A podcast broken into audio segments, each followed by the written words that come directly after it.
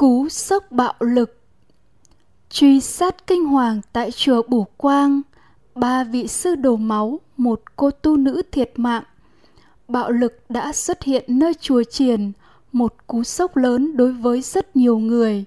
Nhưng nếu hiểu biết cho thấu đáo Hiểu biết đúng như thật Thì chùa Triền cũng thuộc về thế gian Mà bạo lực là một thuộc tính của thế gian sự thật thì con người gây ra vụ truy sát kinh hoàng tại chùa Bùa Quang bị một ngoại lực chiếm cứ và điều khiển hoàn toàn không còn biết gì về hành vi bạo lực của mình và nếu đem so sánh với bức tranh toàn cảnh về hành vi bạo lực có chủ ý của con người thì sẽ còn sốc gấp nhiều lần. Trong một nhà máy biết bao công trình sư tài giỏi, đội ngũ công nhân lành nghề với vẻ ngoài rất lương thiện, với đầu óc vô cùng tỉnh táo, đang thiết kế sản xuất ra những công cụ, những vũ khí tân tiến tối tân, với mục đích làm đổ máu, làm chết càng nhiều người càng tốt. Một viên phi công với đầu óc tỉnh táo ném những quả bom với mục đích phá hủy mục tiêu và truy sát càng nhiều người càng tốt một cuộc nhảy múa gieo hò ăn mừng chiến thắng của những con người rất tỉnh táo khi giết chết được vô số người khác trên chiến tuyến. Đó chính là sự thật về bạo lực thế gian xảy ra với tất cả con người, kể cả những đầu óc thông minh và tỉnh táo nhất. Nhưng phải quan sát để thấy như thật, nguyên nhân bạo lực không phải ở bên ngoài, không ở nơi thế giới ngoại cảnh mà nó có mặt trong kho chứa thông tin của tâm thức nhân loại. Thế gian này vận hành bởi vô minh và tham ái, mà lượng thông tin vô minh và tham ái đã và đang có mặt trong kho chứa tâm thức của mỗi một con người. Do vô minh và tham ái mà phát sinh tư tưởng hơn thua và do tư tưởng hơn thua mà phát sinh bạo lực. Tư tưởng bạo lực đã có sẵn được lưu giữ trong kho chứa tâm thức. Và khi có nhân duyên bên ngoài, thì nó bột phát ra thành lời nói hoặc hành động bạo lực. Ví như xem một video clip về một nữ sinh nhỏ tuổi bị túm tóc, bị đấm đá, bị trà đạp lên mặt bởi các nữ sinh hung hãn khác. Tất cả đều phẫn nộ, đều muốn tát tai đá đít các nữ sinh hung hãn kia đó là phản ứng thường tình của con người, của nhân loại, là phản ứng bạo lực trước bạo lực. Phản ứng bạo lực xảy ra trong nội tâm và mỗi một lần phản ứng như vậy, bạo lực đang từng giây phút được nuôi dưỡng, được lưu vào kho chứa và nó sẽ bột phát thành lời nói và hành động bạo lực trong tương lai.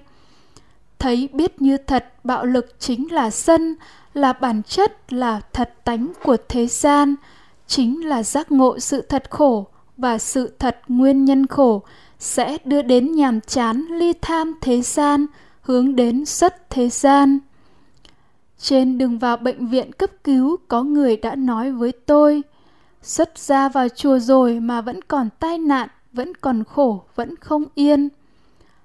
Thực chất trong thế gian này cho dù trên trời cao, dưới biển sâu, giữa sa mạc hoang vắng hay nơi phố thị phồn hoa, không có chỗ nào, không có tai nạn, không có chỗ nào mà thân này được yên ổn.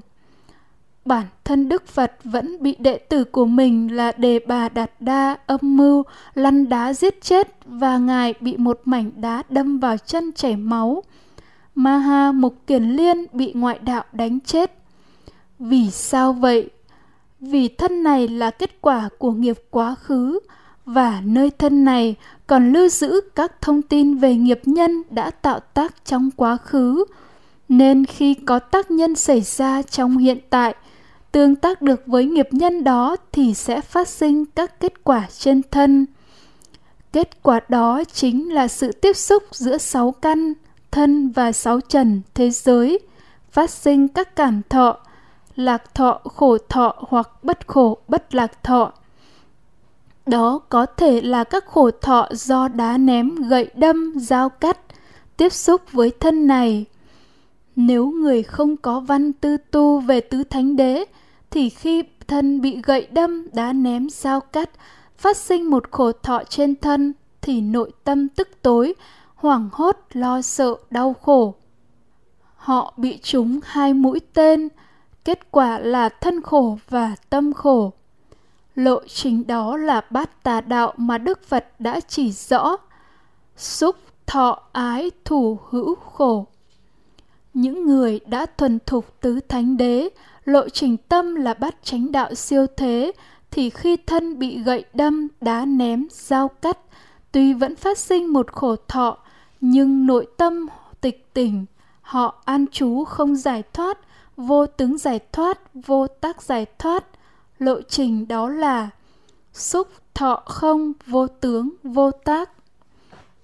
An trú bát chánh đạo siêu thế là an trú không giải thoát, vô tướng giải thoát, vô tác giải thoát, hay tâm giải thoát, tuệ giải thoát là an trú nội tâm bậc thánh. Mới là nơi không còn tai nạn nơi không có bạo lực, nơi vô thượng an ổn các khổ ách. Đó chính là xuất thế gian. Khi con dao xúc chạm vào cánh tay, tôi cảm nhận cảm giác đó, nhưng tránh niệm buông, nhớ đến buông tự động khởi lên và tránh kiến buông liên tục có mặt. Vì vậy, khi bước ra cổng, đi trên đường, nằm lên giường cấp cứu, trên bàn mổ và cả mấy ngày nằm viện vẫn thấy nghe cảm nhận các sự việc, nhưng trong đầu vắng lặng, chỉ có một chữ buông. Nội tâm vắng bặt mọi tư tưởng, mọi suy nghĩ, không có những hình ảnh vừa xảy ra, không có vui, không có buồn. Nội tâm tịch tỉnh, tất cả đều tránh niệm tỉnh giác chú xả. Không thể có được sự yên ổn tuyệt đối nơi tấm thân này vì nó vẫn thuộc về thế gian, mà chỉ có an chú nội tâm bát chánh đạo siêu thế mới là vô thượng an ổn khỏi mọi khổ ách. Nơi đó không có vô minh, không có tham ái, không có hơn thua, không có bạo lực, không có kỳ thị, không có khổ đau. Nơi đó, bát chánh đạo chính là xuất thế gian hay siêu thế. Để an trú bát chánh đạo siêu thế nơi vô thượng an ổn thoát khỏi mọi khổ ách, thì phải từ bỏ mọi nương tựa, từ bỏ tư tưởng chư phật bồ tát, chư thiên long thần hộ pháp sẽ gia hộ cho thân này được xinh đẹp, mạnh khỏe, sống lâu, vô bệnh, không còn bị tai nạn, nước lửa, gươm đao. Đức phật và các bậc giác ngộ không gia trì, không bảo hộ được cho bất kỳ một ai kể cả dòng họ thích ca của ngài vẫn bị tàn sát khi ngài còn tại thế. Vì vậy, phải ghi khắc phật ngôn, hãy tự mình nương tựa nơi chính mình, nương tựa nơi chánh pháp, đừng nương tựa một gì khác. Và thế nào là tự mình nương tựa nơi chính mình, nương tựa nơi chánh pháp, không nương tựa một gì khác?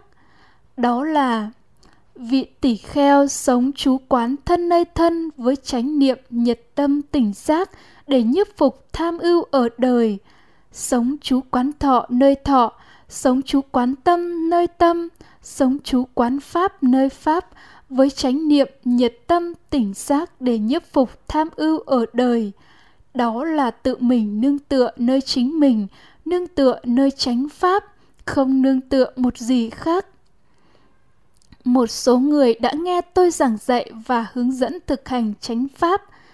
Trong số đó, khi nghe sư nguyên tuệ bị truy sát tại chùa bù quang, một số bị sốc, một số khác không còn bị sốc mà vẫn bình thản.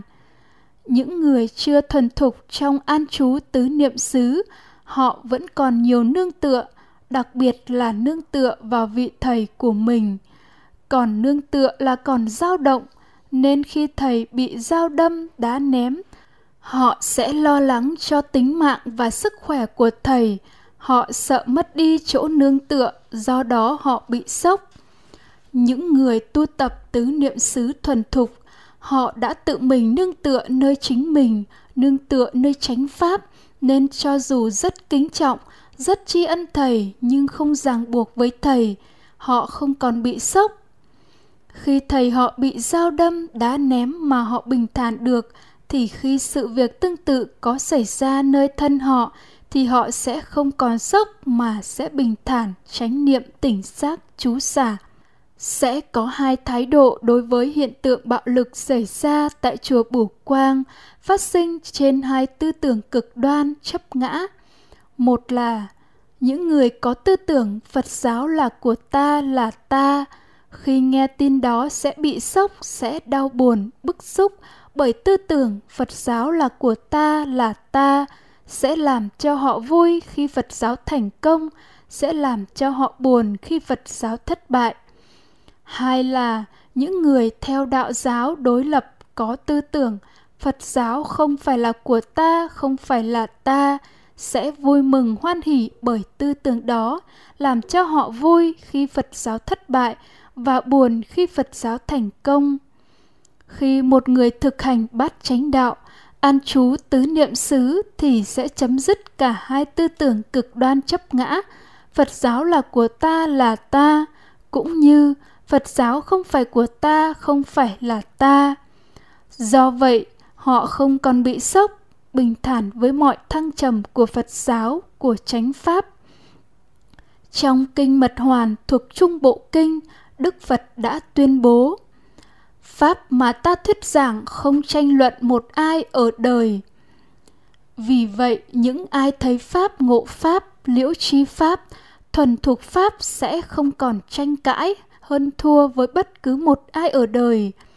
Trong 8 năm, kể từ khi tôi bắt đầu giảng dạy và hướng dẫn tu tập chánh pháp từ 2009, đã có biết bao nhiêu sự chống đối mà đặc biệt là các thế lực vô hình, các phi nhân đã nhiều lần tấn công mà nổi bật nhất là sự kiện tại chùa Bửu Quang. Cho dù như vậy, nhưng chưa một lần nào trong tôi khởi lên tư tưởng từ bỏ gánh nặng của thiện pháp này